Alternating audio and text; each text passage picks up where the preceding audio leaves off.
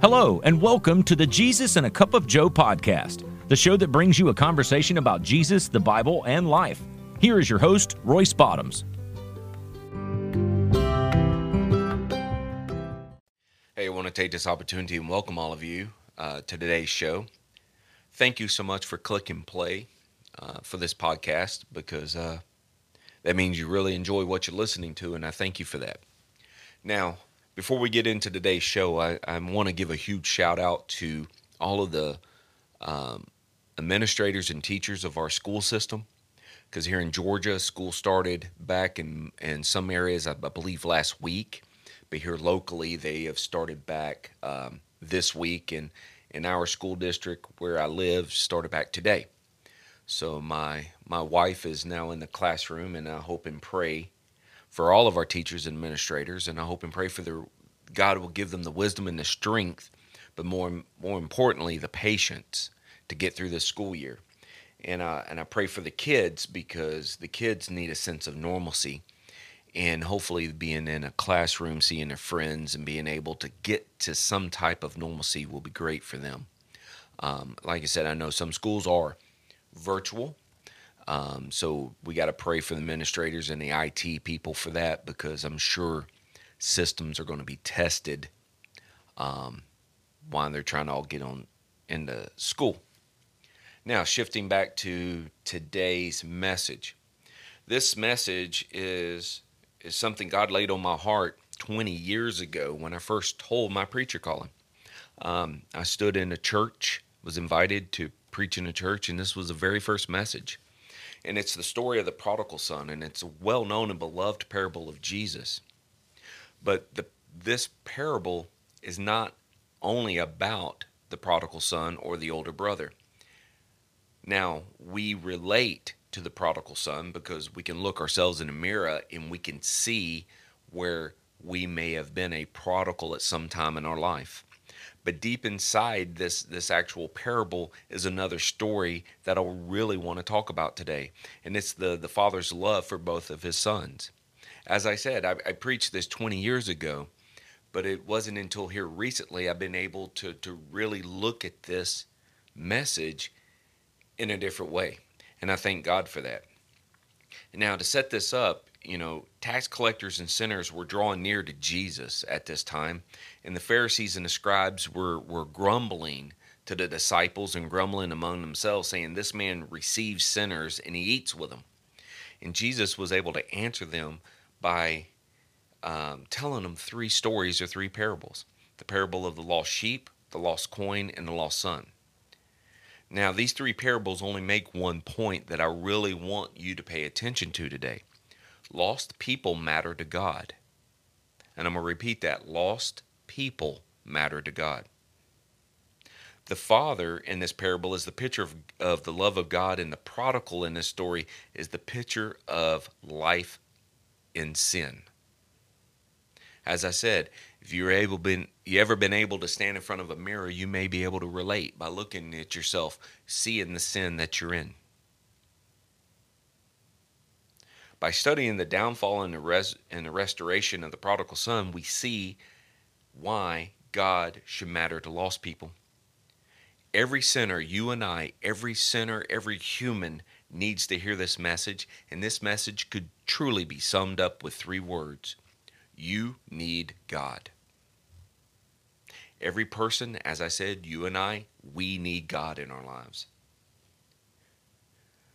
So if you have your Bible, I'm going to be reading out of Luke 15, chapter 11.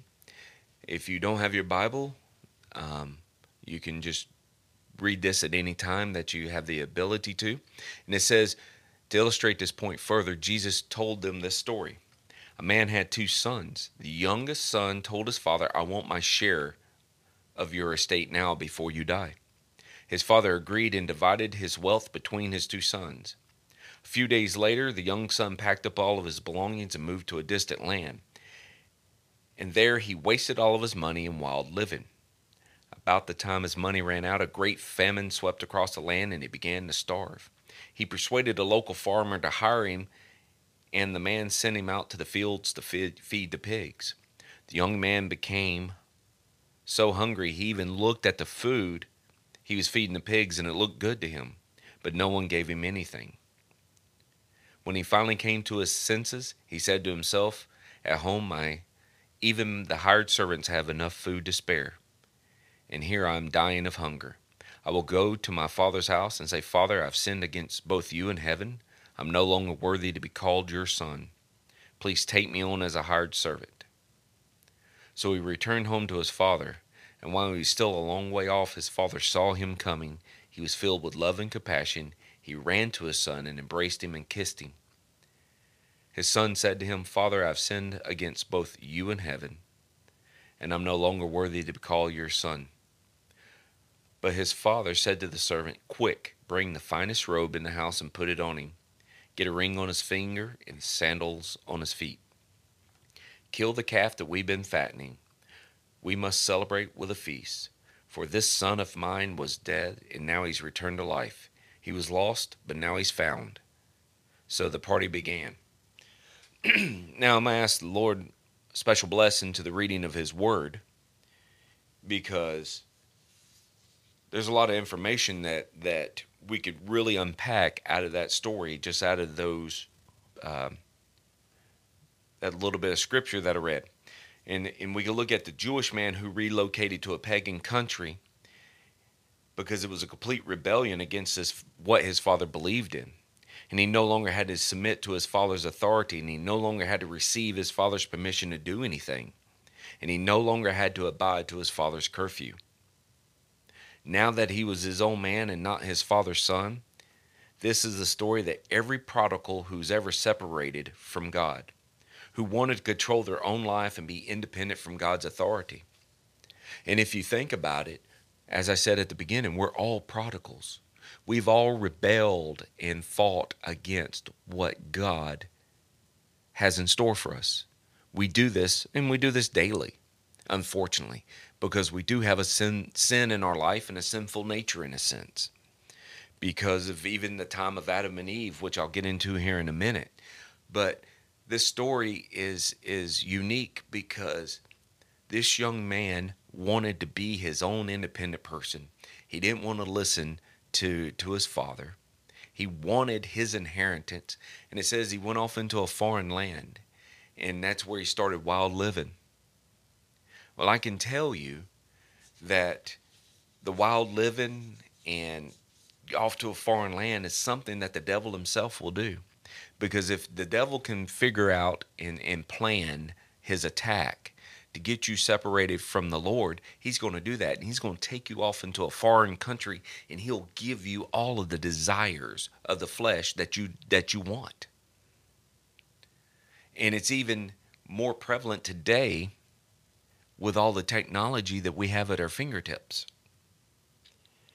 And I may I may get a little sidetracked on this message today, but I want all of you to bear with me and stick with me with this because between the internet, between social media, between every technology that we have in our fingertips, we can open up Pandora's box, as it will, and have all the desires at our fingertips.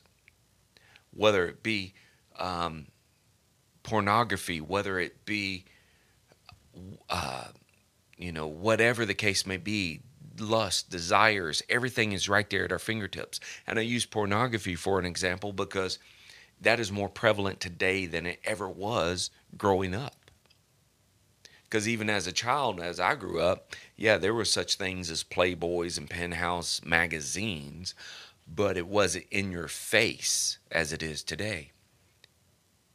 And it, it's not as prevalent as it is today of lusting over photos of women or if you photos of male men on the internet. It's it's everywhere. All you have to do is is just open up your web browser.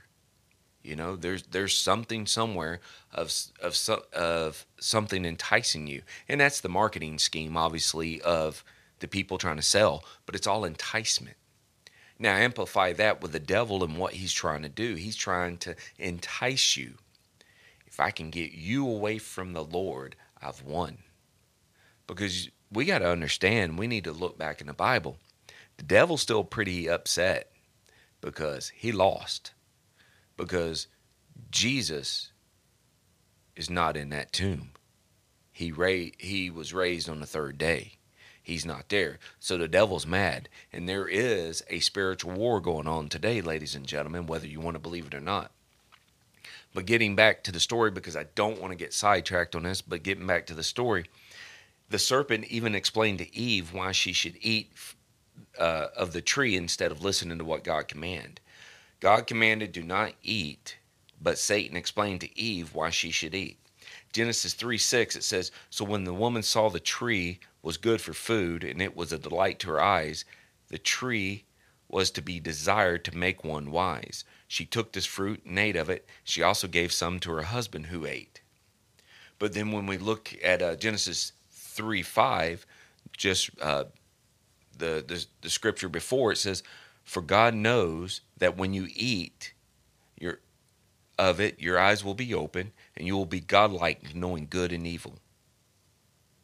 The devil wants you to turn away from God and follow him, and he loves to tempt us with every sinful desire.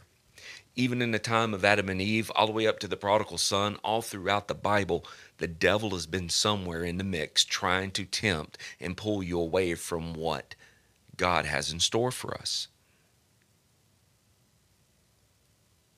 We need to figure out that we're not in charge of ourselves. Yes, we are, but we're not.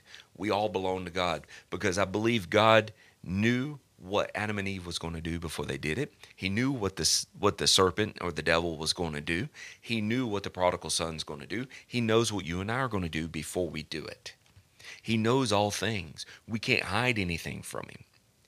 You can't you can't sneak online looking at a at a girl if you're married looking at a girl online and think you're going to get that past God.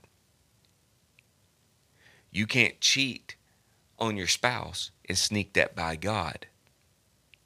You can't do things that is sinful in nature and get it past God because He will know all things. So this this son was in a foreign land. He realized that he had sinned. He came home. He was begging for forgiveness. He didn't even want to include himself as a son. He just wanted to be a hired servant so he could eat and just stay alive. But just as the Lord does, this father did. He's standing there with his arms wide open. He sees us far off. He, he meets us. He receives us. He hugs us. He kisses us. He cleans us up. He reclothes us and gets all that dirty sin off of us and brings us home.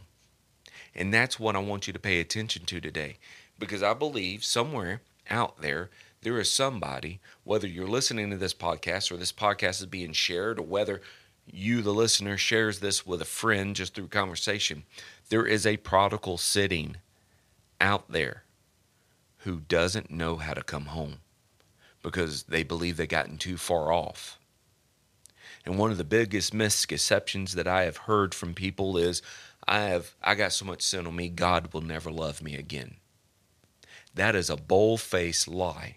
That is something the devil himself is telling you because there is no amount of sin in this world that God cannot love you. The Bible tells us God so loved the world, he sent his only son to die upon a cross. Jesus paid the ultimate sacrifice and penalty of sin by receiving all of our sin upon him and paying the price so we could lift our eyes in heaven. It's time to come home. It's time to drop what you're doing and come back home and come home to the Father. It's time to understand that you can come home and you're not going to be judged for it. You, as long as you understand the sin that's in your life and you're you're asking God to forgive you and you're coming home, that's what you need to do. And if you're out there and you don't know the Lord as your Savior, this is the day that you can you can claim victory. And you can tell the devil to get behind you because you can accept Jesus as your personal Savior. And all that sin can be washed off of you. And you can be robed up into the finest linens and be called a child of God. As I said at the beginning of today's show, this was the first message I ever preached 20 years ago. Now, I will tell you, I'm nearly 15 minutes on the on the timer. and the very first time I preached this 20 years ago, I was a young, scared man, and I might have preached for about 10 minutes as hard as I could. But I preached what was laid upon my heart. And I thank God for opening my eyes and opening my heart and allowing me to see this message in a different light for the past 20 years and to be able to look at this and relate it to today's world because I believe there's a lot of prodigals out there. And now, as prodigals and coming home to Jesus, we, we need to be able to take advantage of this and know that we are loved, we are sought after, and we can come home to the Father. So I'm getting ready to wrap up today. I thank you so much for joining me here at Jesus and a Cup of Joe. Um, I enjoy what I do. I thank God for every moment that I get to get behind this mic and bring uh, discussions and messages to you, the audience. But I want to ask one thing. I want all of you to go to my uh, social media pages on Facebook, Instagram, Twitter, however you like to communicate. And I want to hear from you. I want to throw a challenge out. I want all of you to contact me. Let me know. Tell me your story of your prodigal. What was it that you did when you realized that you you needed to come back home to the Father? And it doesn't have to be very uh, detailed because it's a lot of it may be private, but I want to hear from you, the listeners, and tell tell me your story because I can I can share my stories with you um, online and and tell you all about it. But once again, thank you so much for joining us here, Jesus and a Cup of Joe. I love each and every one of you. Thank you for supporting this ministry and this podcast. And until we get to meet again, you guys have a blessed day.